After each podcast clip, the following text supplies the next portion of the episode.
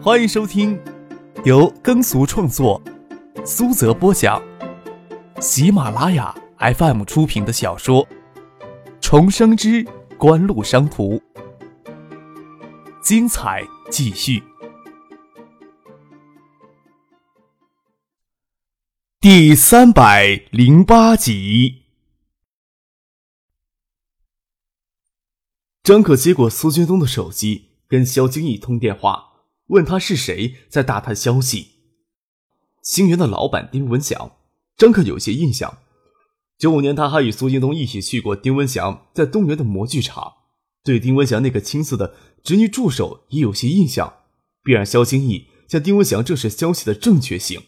艾莫非常奇怪，事情有必要搞得这么复杂？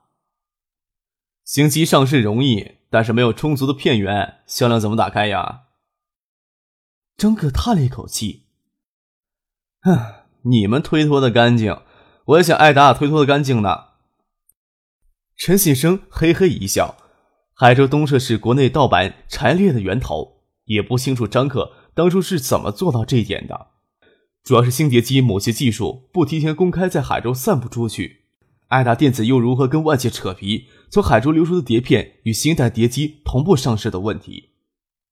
爱达的地位是其他碟机厂商难以撼动了，在海州扶持一家碟机厂商与科王竞争，关键科王说不定还要千方百计的想着说服这家企业，让他们也一同参与到新碟机的测试。科王那伙人估计会相当的窝心吧？丁文祥从肖庆义嘴里得到肯定的消息，神情更加振奋了。他赶到翼龙镇的厂子，他手下两个厂长、副厂长都赶了过来。他将事情简单的说了一遍，很明确的说道：“咱们星源模具厂一定要争取这个机会。不说爱达电子了，海州要有一个名额，为什么说科王得不到呢？偏偏咱们有机会呢？”模具厂的副厂长说道。丁文祥说道：“听说是周富明出面要求给海州多一个名额。”但是艾达与克王他不对头，既不能拒绝周富明，但自然不想便宜克王，所以才将消息散布出去，让海州其他叠机企业跟克王竞争。克王是注定要给踢下去的。艾达也不做善事的，说不定将名额给最不成器的一家叠机厂，免得喂饱了狼跟他们抢食吃。咱们星源希望应该是最小的那个呀。丁文祥摇了摇头，他与艾达那个大老板有过一次接触。留下很深的印象。当初他的模具厂暗中给科王供货，被他们当场抓住。丁文祥以为当时会丢到有史以来最大的一个客户，谁曾想到人家根本就没有在意。事实证明，客王在张牙舞爪，也始终无法对爱达电子造成威胁。这大概是经营企业的真正气度吧？很难想象一个不足二十岁的青年身上能有这样的气度。大概好脾气的猫给惹毛了，也要反过来抓两爪子。艾达这么做，明显是为了惩戒客王。丁文祥说道：“我觉得吧，艾达还是想给克王找些麻烦。他们那几个层次呀，就不适合撕脸皮干了。特别是艾达电子背后的大靠山徐学平，最近调离东海了。再说，T.I. 斯高百飞利浦这几下，也不能让艾达随便浪费掉一个名额。我倒是担心咱们星源电器还不足分量呢。除了艾达，克王还有这么多叠机。”就属咱们星源销量最高了，这效比哪家好？还是还有那家叠机厂能比？给丁文祥定为那顶侄女婿的周小兵提出一个问题：咱们厂的技术力量有没有完成？有没有能力完成新叠机的测试工作呀？测试时间拖得太长，拖到其他测试叠机厂商都正式推出产品，我想参不参加都没有意义了吧？丁文祥经他这么一提醒，突然明白过一个要点：联合起来。咱们要联合海州的其他叠机厂商，一起争取这个测试名额。喝完酒，从酒吧出来，叶启明钻进张克的车子，说道：“东南亚的经济制态一旦恶劣，会让国内的叠机市场竞争陡然残酷起来。你是担心到时候海州这些中小叠机厂商无法生存，这时候才要想着要引导他们联合起来吧？跟你混在一起时间太长也不好，以后这尾巴怎么藏得住呢？”张可瞥眼看了看车窗外的夜景，笑着说：“国内的劫机市场竞争残酷起来，市场售价逐步向成本线逼近。客户虽然不会有我们这般滋润，但是存活下来也不成问题。但是这些销售渠道弱、制造成本高的中小企业、叠机企业最先受到冲击。与其到时候遍地骸骨，这时候还不如让他们抱成一团海州再出现一家大企业，对海州电子工业整体上是有好处的。可惜呀，别人会未必领你的情呀。叶剑平感慨了一下：“我就未必有你这样的胸襟，做这样看起来很多余的事儿。难道我还指望别人感恩戴德呢？”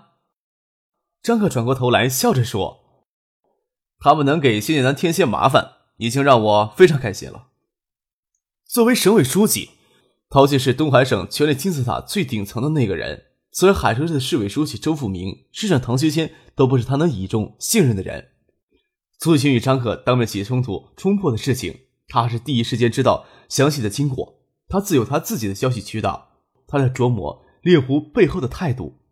陶静坐在书房的书桌前，只有桌上的台灯亮着，描工画笔的朦胧的将橙黄色的灯光束在很小的空间当中。在檀木桌面上落下一个空明的圆影。这时候已经是凌晨了，窗外天空微明，泛着淡青色的光。书房上墙壁上挂钟指向午时，不晓得是上了年纪，还是坐上现在的位子。陶静每天凌晨三四点都会醒来，披到书房开始一天的工作，或者思考些什么东西。与徐学平扯上关系的锦湖的确不讨人喜欢，而且张克又年轻的过分。让许多人觉得与他交结会掉身价，想必这个掌握锦湖的青年也不愿意取意逢迎他人。明明掌握着巨大的影响力，却游离在这个圈子之外，也难免给人有耍聪明的感觉，不讨巧的感觉。陶景能想到普通人会这么想，那是官本位的思想在作怪。但是他陶静也非圣贤，他要顾虑别人对他这个省委书记的看法。不过不得不承认，张克这人做事儿做得漂亮。让人无法指责。到七点三刻，秘书柳志军与司机准时过来接他去省委省政府大楼。虽然出新闻院大门时看到李远湖的车同时出来，差不多前后脚到达省委省政府大楼。事情填停之后，陶静的车直接在大楼台阶前停下来，让陶静、柳志军下车。李远湖的车则拐进东面的停车场。虽然他还要从停车场里走回楼，这似乎成了一种默契。陶静到办公室，亲自沏了一杯茶，抿了两口，才拿起电话拨给李远湖。远湖啊，关于金国海职务的安排，我想在常委会上提出来之前，跟你通下气儿。金国海在政法体系的工作经验丰富，是不是可以考虑让他将省公安厅的担子担起来呢？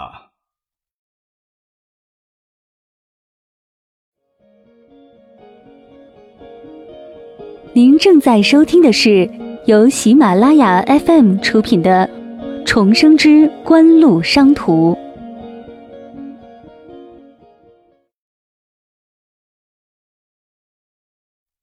九六年，维持社会稳定逐渐成为了主旋律，地方政法公安部门的地位日益重要，一些地方甚至已经让市局局长、省厅厅长直接挂政法委书记兼地方常委。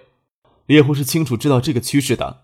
金国海在徐学平离开东海之前返回省里，当时省里为了许多人防止徐学平走之前推金国海一把，就像金国海返回省里之后的安排，讨论暂时压了下来。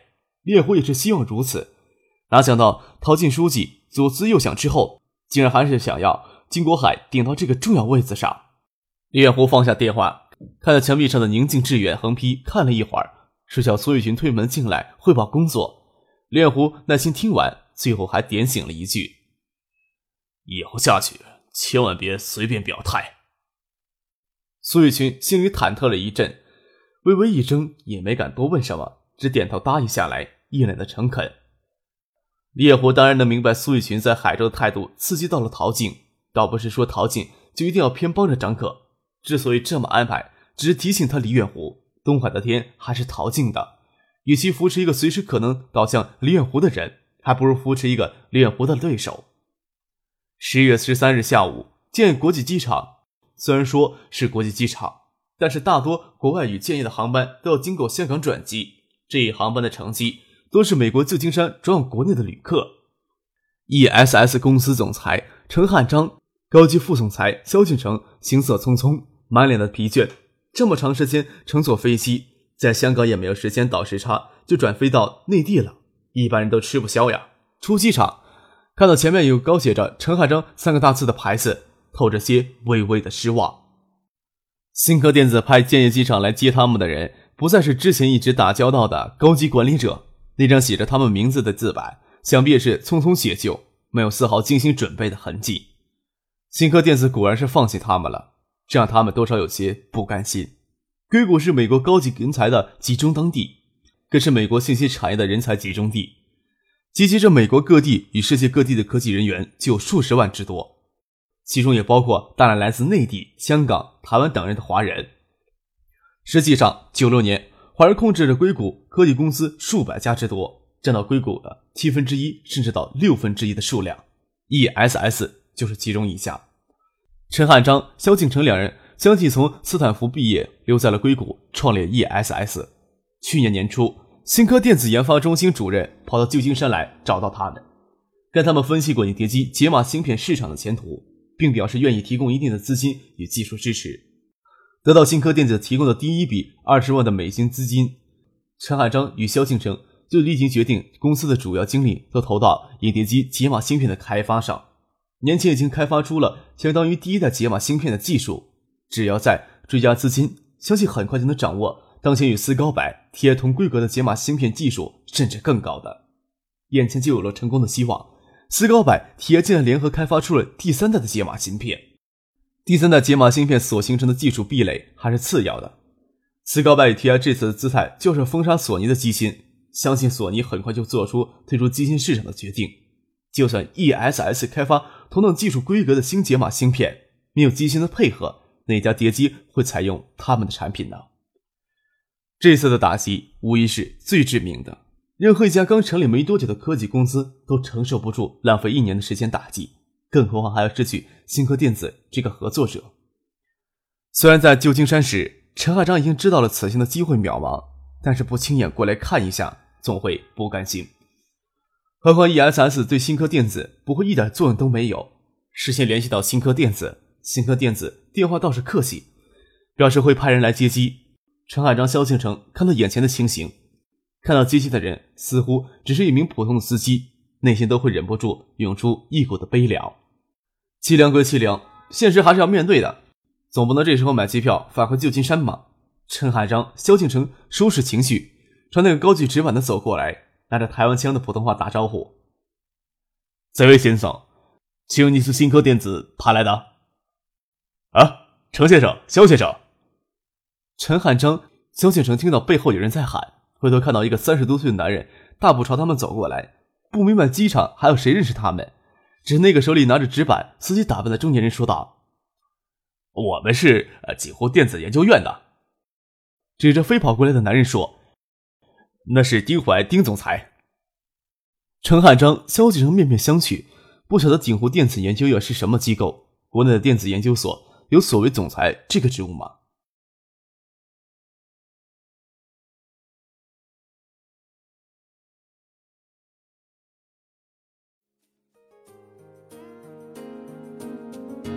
听众朋友，本集播讲完毕，感谢您的收听。